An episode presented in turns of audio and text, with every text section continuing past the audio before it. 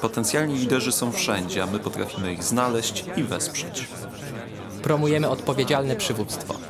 Uczymy języka porozumienia i dialogu. Przywództwo ma wiele twarzy. Pokaż nam swoją.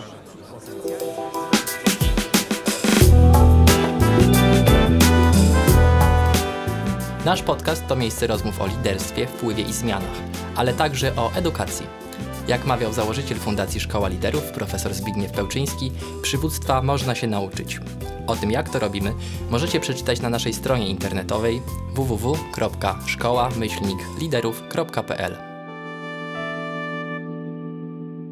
Dzień dobry, Adam August Michalik, witam w programie o przywództwie, podcast Szkoły Liderów. Ten odcinek jest przygotowany w ramach programu Młoda Polska, realizowanego z dotacji programu Aktywni Obywatele Fundusz Krajowy, finansowanego przez Islandię, Liechtenstein i Norwegię w ramach funduszy EOG. Dziś rozmawiamy z młodymi liderkami, absolwentkami programu Nowi i Młodzi Liderzy. Moimi gośćmi są Amelia Ostrowska, działaczka i artystka współpracująca ze Stowarzyszeniem Folkowisko. Sama działa w Stowarzyszeniu Niezwykły Połczyn. Aktualnie zajmuje się działaniami na granicy i pomocą humanitarną Ukrainie. Cześć Amelio. Cześć, cześć. Oraz Wiktoria Jędroszkowiak, aktywistka klimatyczna związana z Greenpeace Polska. Jest inicjatorką młodzieżowego strajku klimatycznego w Poznaniu, która pisze o klimacie do Rzeczpospolitej oraz prowadzi własną audycję. Cześć Wiktorio. Cześć, dzień dobry. Dziękuję, że się dzisiaj spotykamy. Chciałbym, abyśmy porozmawiali o Waszej aktywności oraz takim wszechobecnym pośpiechu i o tym, jak sobie z nim radzić. Ale na początek chciałbym, abyśmy zaczęli od tego, gdzie działacie, jak ta Wasza działalność wygląda, jak się angażujecie i dlaczego akurat w tych obszarach. Tak, ja mam tak, że moje zaangażowanie zaczęło się tak naprawdę zupełnie nie od kwestii, które były środowiskowe czy przyrodnicze, tylko zaczęło się zupełnie gdzie indziej. Zaczęło się przy okazji tego kryzysu gościnności, bo, bo ja wolę tego pojęcia używać, który miał miejsce w Polsce między innymi w 2015 roku, kiedy to Polska zachowała się zupełnie inaczej niż zachowujemy się przy okazji e, wojny z Ukrainą. Nie chcieliśmy przyjmować osób, które uciekały przed wojną w Syrii. I ja wtedy miałam 14 lat i, już, już jakby gdzieś tam interesowałam się polityką na takim poziomie, że lubiłam WOS, no nie? I i rozumiałam na przykład, co działo się na Majdanie i takie pojedyncze sytuacje polityczne, które były gdzieś tam ważne. I uznałam, że to jest jakiś moment, w którym faktycznie trzeba zacząć no, brać sprawy w swoje ręce i też jakby dopominać się o tą przestrzeń, która jest zawłaszczona przez e, osoby, które są e, starsze, są w polityce od lat i które nadają jakby ton temu, co, co dzieje się w naszym kraju. I trzeba mówić o, opowiadać swoją historię, opowiadać o swoich wartościach i, i o swoich marzeniach też o przyszłości. No i tak od słowa do słowa potem pojawiła się Greta Thunberg i e, strajki klimatyczne i w to również się zaangażowałam, dlatego że już po prostu w moim mieście w Poznaniu byłam taką osobą, która angażowała się w rzeczy, angażowała się w ważne tematy. E, no i gdy zrozumiałam, jak bardzo szeroki jest problem kryzysu klimatycznego i jak bardzo dotyczy tych właśnie typowo społecznych spraw i chociażby e, konkretnie problemu migracji, e, no to zrozumiałam, że to jest coś, z czym po prostu muszę się zacząć mierzyć i co zawsze będzie gdzieś tam w tle, to zawsze, co zawsze będzie nakładką na wszystkie inne problemy społeczne, z którymi zaczęłam, na, na których zaczęłam pracować. Ja tak sobie myślę i, i nie tylko ja o tym mówię, ale też wiele osób, że ja zazwyczaj jestem tam, gdzie, gdzie czuję się potrzebna i gdzie widzę, że, że ten problem jest, tam gdzie jest samotność, gdzie, gdzie ktoś potrzebuje drugiej osoby. Czyli tak naprawdę u mnie się zaczęło tak naprawdę od sztuki. Ja, ja tańczę, gram w teatrze, więc jakby gdzieś ta wrażliwość na drugiego człowieka u mnie się pojawiła poprzez sztukę, nie przez samo działanie. Trochę też, może to jest żałosne, że o tym powiem, ale, ale ja uważam to za piękne. To się stało dzięki moim rodzicom, którzy też mają stowarzyszenie i od zawsze działali e, charytatywnie. Ja już jako malutka dziewczynka e, znałam różne akcje, pomagaliśmy ludziom.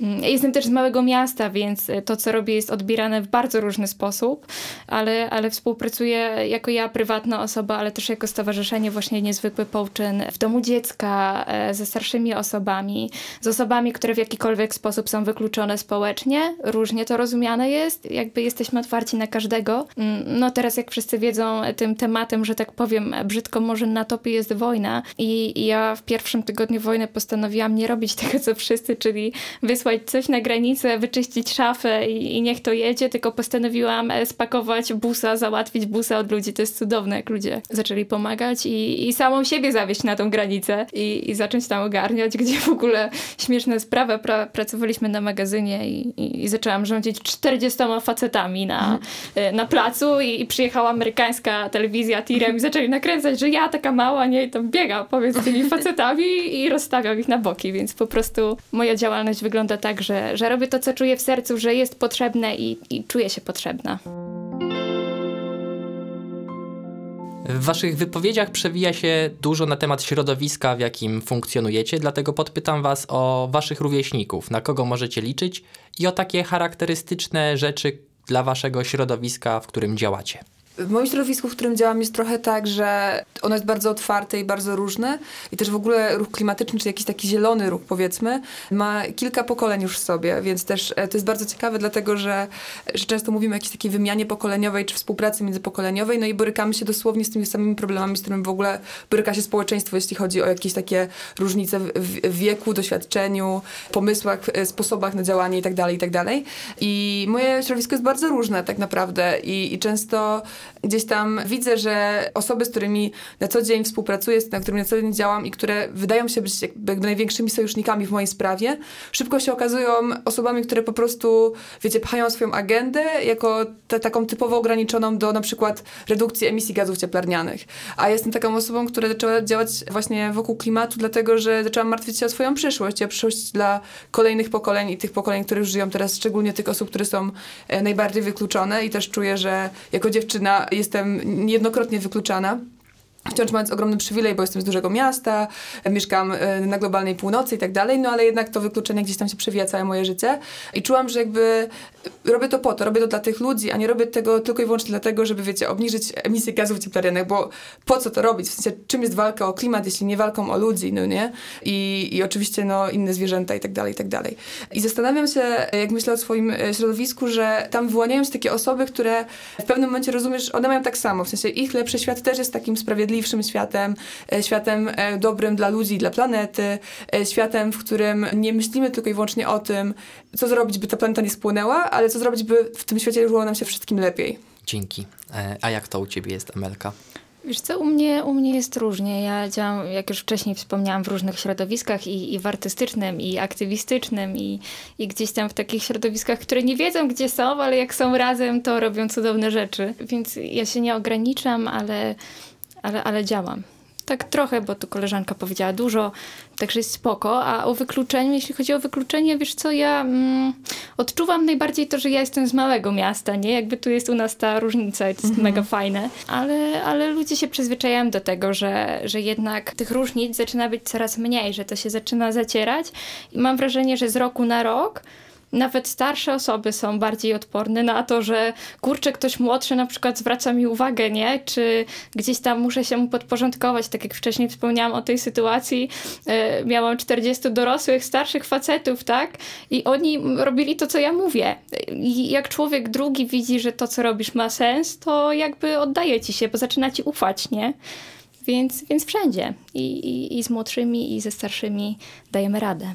No właśnie super, że, że wróciłaś do tego tematu, bo jesteście mega młode, a robicie bardzo duże rzeczy i też współpracujecie z różnymi ludźmi. Ja bym was chciałem zapytać o to, czy spotykacie się na co dzień z jakimiś rodzajami ageizmu. Jak wiem, że on nie jest mega powszechny, ale jednak bardzo często, bardzo często występuje. Dlatego jak to na przykład u ciebie wyglądało? Wiesz co, ja ci właśnie powiem tak, że mam wrażenie, że on jest bardzo powszechny i to w Polsce, że jednak Polacy mają to uprzedzenie, że kurczę, ja żyłem 40 lat, to wiem milion razy więcej niż ty i ty mi mówisz, nie rzucaj tego śmiecia tu, ale mój dziadek tak mnie nauczył, że mogę to zrobić, więc to robię, tak?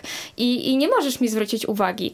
Ale jednak e, myślę, że ostatnio zaczynamy się wyłaniać gdzieś tam z tych zgliszczy, że, że jednak udowadniamy, że jesteśmy w stanie zrobić więcej. Ja na przykład robię festiwal na, na tysiąc osób i robię to sama, oczywiście z moją cudowną rodziną, naszym rodzinnym stowarzyszeniem i dołączam do tego coraz więcej ludzi i jakby, jakby ja przekonuję ludzi do tego, że to jest dobre, tak? I I to się zaciera. I mam wrażenie, że z roku na rok Polska przyzwyczaja się do tego, że młodzi też mają głos i robią mądre rzeczy, a nie biegają, palą fajki i, i wiecie, i tylko telefon i, i nic z tym nie robią. Oni się od nas wręcz uczą, nie? Nawet telefonu. Moja babcia, słuchajcie, e, przychodzi do mnie i mówi, patrz, kupiłem sobie iPhone'a 13.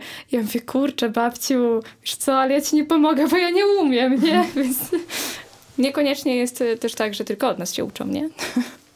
Tak, ja z kolei mam takie doświadczenie, które mówi o tym, że ten ageizm jest bardzo systemowy, to znaczy on często nie wynika jakby z uprzedzenia jednostki i ze złej woli jednostki, tylko często zakłada się, gdy osoby, ja mam po prostu milion takich historii, gdy osoby dowiadują się często o, tym, ile mam lat, to jakby momentalnie zaczynają trakt- traktować mnie zupełnie inaczej, zakładają, że jestem nieodpowiedzialna. Wcześniej na przykład, wiecie, pracując ze mną przez miesiące i po prostu nie dopytując o mój wiek i mówiąc, naprawdę masz mniej niż 30 lat i okazuje się, że nie wiem, mam ledwo 20, no nie?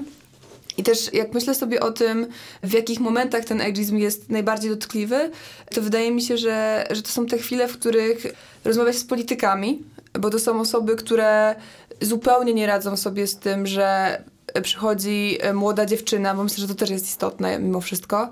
Przychodzi młoda dziewczyna i czegoś żąda, no nie? A tak naprawdę ja też jestem z, z tych ludzi, którzy uważają, że politycy to są osoby, które są wybierane przez nas, więc są tak naprawdę pracownikami każdej i każdego z nas w społeczeństwie. I wiecie, i żądam czegoś i oni od razu próbują albo się o to oburzają i zakładają, że jesteś bezczelny i mówią o tej bezczelności w taki sposób nie, e, nie mówią o odwadze i nie mówią o jakby zabieganiu o swoje prawa i o swoje wartości, tylko mówią o bezczelności i hamstwie, co jest myślę, że bardzo niespoko, czy o bezczelności, mówią o bezczelności i jakimś takim, takiej ignorancji czy arogancji. Albo z drugiej strony, kiedy ci politycy i te polityczki używają ciebie jako takiego zwierzątka. No nie, że właśnie to jest super okazja, żeby zrobić sobie zdjęcie z młodą dziewczyną, która ma najlepiej tęczowe skarpetki i zielony banerek. I że w ogóle zobaczcie, jakim jestem świetnym politykiem, który dba, słucha młodzieży, jest blisko ludzi i to jest takie strasznie fotoopowe. Ja zawsze sobie przypominam e, wtedy takie sytuacje i czuję się jak takie małe dziecko, taki niemowlak, który brany jest po prostu przez Joe Bidena na ręce i zastanawiam się, po co my to robimy, no nie? W sensie, jaki sens jest w takich, w takich sytuacjach? No i to jest takie niesamowicie upupiające, to znaczy takie, że czujesz się po prostu jak e, właśnie takie zwierzątko, z którym fajnie sobie zrobić zdjęcie, a przychodzisz do tego polityka, mówisz mu o swoich konkretnych postulatach, pokazujesz mu swoje konkretne działania, to o co walczysz i on mówi tak, tak, tak, tak, zróbmy sobie zdjęcie, idźcie stąd. I ja myślę, że już się tego nauczyłam, żeby tych zdjęć sobie nie robić, czy nie podawać tych rąk zanadto i no, jakoś z tym walczę, ale nieraz mam, miałam takie sytuacje, że nie wiem, jestem w Sejmie, rozmawiam z jakimś posłem, a on kończy rozmowę ze mną mówiąc do mnie, wiecie, perlaska, czy coś takiego, po to, żeby niby zmniejszać ten dystans, no ale to jest niesamowicie ageistowskie i seksistowskie i, i myślę, że super, że e, młode osoby w końcu zaczynają o tym mówić głośno, zaczynają mówić też o tym, co dzieje się w młodzieżówkach. Ja nie jestem w młodzieżówce, ale no, jestem w środowisku osób, które są i to, co dzieje się w młodzieżówkach często jest właśnie takie upupiające i po prostu mieszające ciebie z, z błotem względu na to, że masz trochę mniej lat, no nie? Słuchasz podcastu Fundacji Szkoła Liderów. Dobra, zatrzymajmy się przy tym na chwilę i, i pociągnijmy ten temat. Opowiedziałyście o, o swoich doświadczeniach i też takim waszym kobiecym liderstwie w tym wszystkim. Ja bym chciał się dowiedzieć, jak przeciwdziałać wciąganiu was w czyjąś narrację. Jak zachować ten wasz indywidualizm, żeby nie być tylko tłem dla polityka, czy tłem dla jakiegoś innego burmistrza. Jak przy tym wszystkim znaleźć taką równowagę? Jakie wy macie z tym doświadczenia? Ja z reguły to jestem taką osobą mało uległą, więc e, ciężko mi o tym mówić, plus e, działam bardzo mocno w sferze artystycznej, która jest wolna od wszelkich systemów e, w porównaniu do polityki, gdzie tutaj koleżanka działa troszkę, więc ciężko jest mi powiedzieć, ale ja myślę, że łatwo jest o tym mówić i o tym wiem, ale jak działasz, to bardzo ważne jest to, żeby znać swoje ja, e, mieć swój cel i znać swoją wartość, chociaż troszeczkę. Ja sama mam z tym problem, więc teraz tak mówię, nie, że to jest klucz do tego, ale ja mam po prostu kochane osoby obok siebie, które mi o tym przypominają i, i też gdzieś tam mnie pilnują. Mam zawsze jakiś e, e, głos z tyłu głowy, który mówi mi, mm, mm, nie tędy droga, więc, więc to też jest mój plusik. Ale jak to zrobić? Myślę, że, że po prostu robić swoje i, i nie ulegać każdemu. I też przemyśleć e, to, co robimy, nie? Że nie, że ktoś się do mnie odezwie, y, ja ci dam taką, taką możliwość, ale pod takim i pod takim warunkiem. Więc analizujmy to, jakie dostajemy propozycje.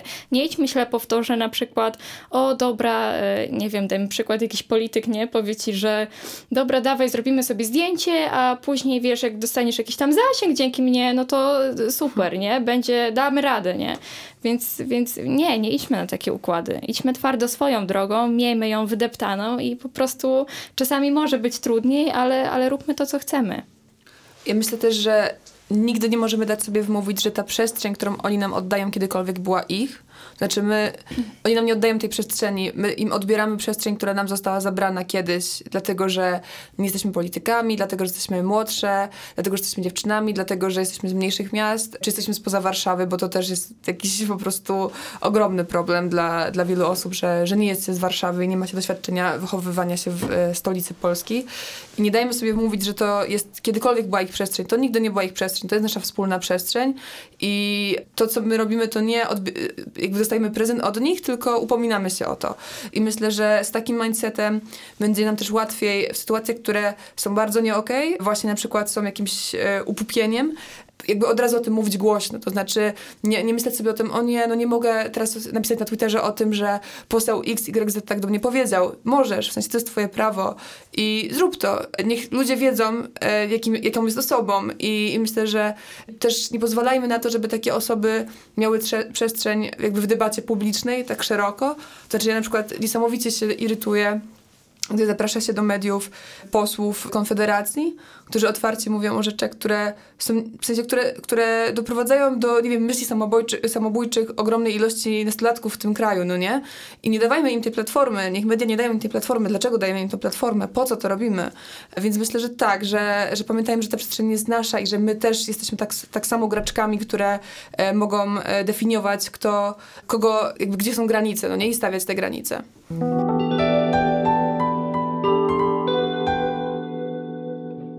A czy w waszej działalności spotykacie się z czymś takim jak wypalenie? Teraz świat bardzo pędzi i tych tematów jest wiele, być może za wiele. Kryzys na granicy z Białorusią, wojna w Ukrainie. Jak sobie z tym wszystkim radzić? Czy dochodzicie do takiego momentu, w którym również spotykacie taką fizyczną zwyczajnie barierę organizmu, który mówi wam, że musicie zwolnić? Jak sobie z tym radzicie? Kryzys na e, białoruskiej granicy wciąż trwa i też pamiętajmy o tym. I ja wydaje mi się, że e, to, że świat pędzi jest, jest jakby jakąś jedną rzeczą, a to, że te problemy tak bardzo na siebie nachodzą, jest też jakby kolejną kwestią, no nie? Że właśnie jak ja myślę sobie o tym, że jestem aktywistką klimatyczną, ale która tak wiele musi mówić teraz i będzie musiała jeszcze wciąż mówić bardzo dużo o migracjach i o kwestiach migracyjnych, bo to po prostu jest, są nierozerwalnie, nierozerwalnie związane, albo o kwestiach płciowych, więc też myślę, że często to jest nawet nie tempo, tylko przebodźcowanie, takie za, za duż, y, wrzucenie się w taką sytuację, w której tych tematów jest tak dużo, że nie umiesz złapać po prostu się za, za, za coś, co da ci jednak jakąś ulgę i, i poczucie też sprawczości, bo to jest po prostu przygniatające, no nie? To jest po prostu strasznie, strasznie dużo kwestii, których nie zawsze możemy je rozwiązać wszystkie od razu. I też pamiętajmy o tym, że zmiana społeczna się dzieje cały czas i nie wiemy, który moment jest przełomowy, więc dla mnie najbardziej wypalające były te momenty, w których widziałam, że moje działania nie przynoszą skutku, a ten skutek się pojawiał po roku, po dwóch, po trzech latach i tak naprawdę nie wiem, która z tych rzeczy była definiująca e, ten sukces, no nie? Wydaje mi się, że też to, co jest ważne bardzo, to by pamiętać zawsze, że jeśli ty nie znajdziesz momentu dla swojego ciała, żeby odpocząć, żeby się wyspać, żeby zjeść, żeby odpuścić, żeby wziąć sobie dzień wolnego, ale takiego prawdziwego wolnego, to twoje ciało wybierze ten dzień za ciebie i po prostu się rozchorujesz. Ja mam po prostu historię przeziębień po akcjach notorycznie i myślę, że jestem osobą, która dużo o tym mówi, a jeszcze tego nie wcieliła w swoje życie i nie zinternalizowałam tego tak bardzo, ale myślę, że to jest ważne, żeby tworzyć sobie takie małe rytuały, które układają ci dzień i, i dają ci poczucie tego, że poza tym, że jesteś w ciągłym biegu i masz 300 tysięcy zadań dziennie, to masz czas, żeby zjeść kanapkę, masz czas, żeby usiąść i wypić kawę ze swoją przyjaciółką i to jest tak samo ważne, no nie? I bez tej kawy z przyjaciółką nie będzie teraz, nie wiem, spotkania z Ursulą von der Leyen albo spotkania z Donaldem Tuskiem. To się nie wydarzy, bo ty po prostu nie wytrzymasz tego psychicznie też.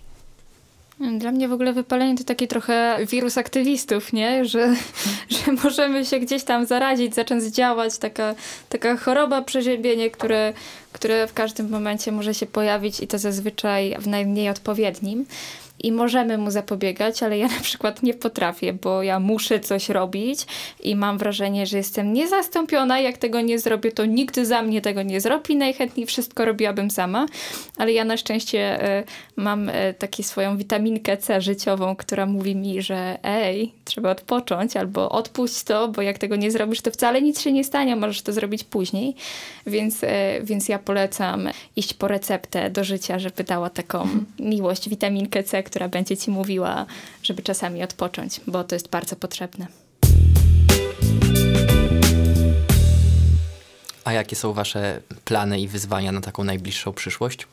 Wiesz co, ja tak jak już wcześniej wspomniałam, że jestem tam, gdzie, gdzie czuję się potrzebna i, i na tą chwilę y, myślę, że wojna na Ukrainie została w ogóle takim prekursorem najbliższych planów, które są strasznie niepewne, bo my nie wiemy, co będzie za dwa tygodnie.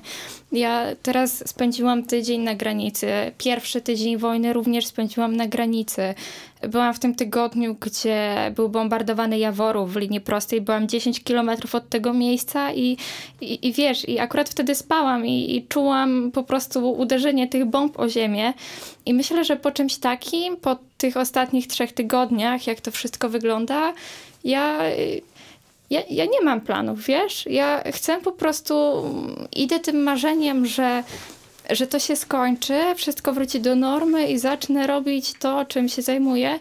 Na pewno ja, ja robię festiwal Sielawa w Czaplinku, więc jak mogę, to zapraszam wszystkich, bo on mimo wszystko się odbędzie. Mam też ludzi, którzy cudownie teraz w tej trudnej sytuacji mi pomagają, bo jednak sama nie jestem w stanie być w tylu miejscach. Ja cały czas działam z dzieciaczkami mm, z domu dziecka u mnie w mieście. Mm, Planuję im animacje i, i różne zabawy i zajęcie czasu.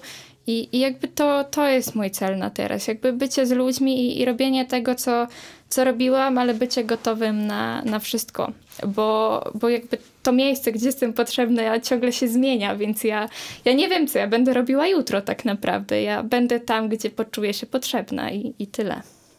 To jest bardzo ciekawe, bo ja zajmuję się zupełnie inną stroną aktywizmu, czyli taką bardziej kampanierską i rozmawianiem z politykami, polityczkami, protestami, a nie taką doraźną pomocą, która jest hiper też ważna oczywiście, ale mam bardzo podobne doświadczenie, to znaczy ja odkąd wybuchła wojna, czy wybuchła wojna, czy zaczęła, zaostrzyła się ta wojna, pamiętajmy też o tym, że ta wojna trwa od 2014 roku, zaczęłam żyć w takim lupie informacji, który sprawia, że codziennie jakby wskakują nowe wydarzenia, które normalnie byłyby, wiecie, wydarzeniem miesiąca dla mnie. Teraz tych wydarzeń miesiąca są trzydziennie po prostu i na najbliższe miesiące wiem, że mam nadzieję, że ta wojna skończy się jak najszybciej.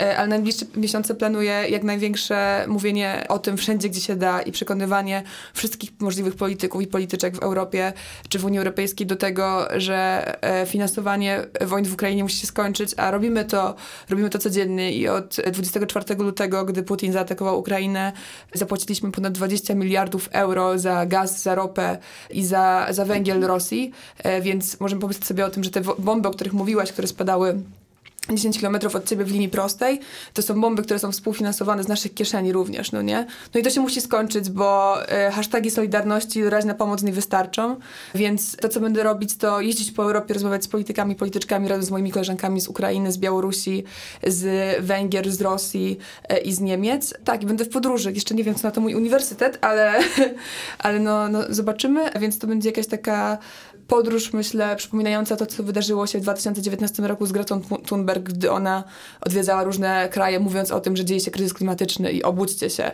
To będziemy teraz też to robić tylko z paliwami kopalnymi i finansowaniem Rosji, e, finansowaniem i finansowaniem wojny w Ukrainie. Słuchasz podcastu Fundacji Szkoła Liderów. To na koniec chciałbym, żebyście naszym słuchaczom i słuchaczkom dały radę. Jak zacząć? Wyobraźcie sobie, że słuchają nas wasi rówieśnicy i rówieśniczki, osoby, które dopiero zaczynają albo jeszcze nie działają. Co dla was było najważniejsze na samym początku? Dla mnie najważniejsze było poczucie, że jestem w stanie to robić I ja chciałabym, żeby, żebyście wszyscy, każdy i każda z was wiedzieli, że jesteście w stanie to robić i że w aktywizmie najfajniejsze jest to, że potrzebne są wszystkie umiejętności, bez względu na to, czy jesteście utalentowani artystycznie, czy jesteście świetni z matmy, czy interesujecie się e, polityką, albo zupełnie się nie interesujecie, to wszystkie wasze umiejętności i tacy, jacy jesteście po prostu cali sobą, jesteście potrzebni, jesteście potrzebne w aktywizmie w różnych celach, tak zupełnie różnych celach. Popróbujcie robić rzeczy, które wydają wam się dla was ciekawe, czy tematycznie, czy jeśli chodzi o samą, sam sposób działania jakiegoś takiego narzędzia aktywistycznego i znajdźcie osoby, które chcą to robić z wami. Czasami to mogą być osoby z waszej klasy, które zrobią z wami projekt Zwolnieni z teorii, czasami to może być globalny NGOs, czasami to mogę być ja i możecie pisać do mnie na Instagramie, jakby opowiedzieć o sobie i, i wymyślimy coś razem, no nie? I wydaje mi się, że że po prostu próbujcie. Ja też mam takie doświadczenie, że to nigdy nie jest tak, że za pierwszym razem, za pierwszym działaniem wydaje ci się, że już jesteś w tym miejscu, już jesteś aktywistą czy aktywistką, który czuje się dobrze i w pełni zgodny i zgodna ze swoimi działaniami. To zajmuje trochę czasu i trochę prób e, i myślę, że warto próbować do skutku. Ja na przykład sądzę, że najważniejsze jest znaleźć sobie jakąś taką początkową sferę, w której chcemy działać, gdzieś ten punkt zaczepienia, czy to jest właśnie ekologia, czy polityka, czy sztuka, bo to też jest coś, co możemy robić, czy, czy wykluczenia społeczne, czy starsze osoby, czy dzieci, cokolwiek, znaleźć ten jeden pierwszy punkt, z którym będziemy mogli spróbować, ale też e, musi to być coś, co wiemy, że my damy radę sami ze sobą psychicznie. Jakby, że damy sobie radę, bo, bo wiem, że niektóre osoby chcąc zacząć działać, na przykład rzucają się, dobrze, ja będę pomagał w hospicjum i te osoby po dwóch dniach nie są w stanie jakby już czegoś dalej pociągnąć i one one rezygnują w ogóle z działalności. Więc jakby ja polecam na początek nie zarzucać się jakimś maksimum trudności i, i takim wykończeniem psychicznym samego siebie poprzez to, co robimy, bo to się bardzo często zdarza. Ważne jest też to, żeby mieć ludzi obok siebie, nie robić tego samemu, bo ja może jestem trochę złym liderem, ale ja, ja jednak lubię pracować w grupie. Fakt, że czasami w jakiś sposób przewodzę tą grupą, żeby, żeby to szło w tym kierunku, w którym chcemy, żeby to szło, ale nigdy nie jestem sama, bo, bo ja się już doskonale przekonałam o tym, że, że bycie samemu nic mi nie da. Ja sama nie zrobię tyle, i ile zrobię na przykład w pięć osób, które będą robiły to tak samo intensywnie jak ja. Więc znajdźcie sobie przyjaciela, młodszego, starszego, bo to, to, to nie ma jakby żadnej różnicy. I, i bądźcie razem i, i działajcie. Możecie się, mówię, odzywać do takich osób jak my. Y, Ja też z chęcią pomogę w wolnej chwili każdemu, kto, kto wysłucha ten podcast i będzie miał ochotę y, się z nami skontaktować w jakiejś sferze, która ewentualnie wam odpowiada, o której tutaj mówiłyśmy. Więc jakby szukajcie i szukajcie też w tym wszystkim samych siebie, bo to wam najbardziej podpowie, y, co możecie zrobić. Zapraszam do kontaktu z Wiktorią i z Amelią, a teraz dziewczyny dziękuję wam za rozmowę. Dzięki bardzo. Dzięki. To był program o przywództwie, podcast Szkoły Liderów. Zapraszamy do wysłuchania naszych kolejnych odcinków oraz na naszą stronę internetową www.szkołamyślnikliderów.pl.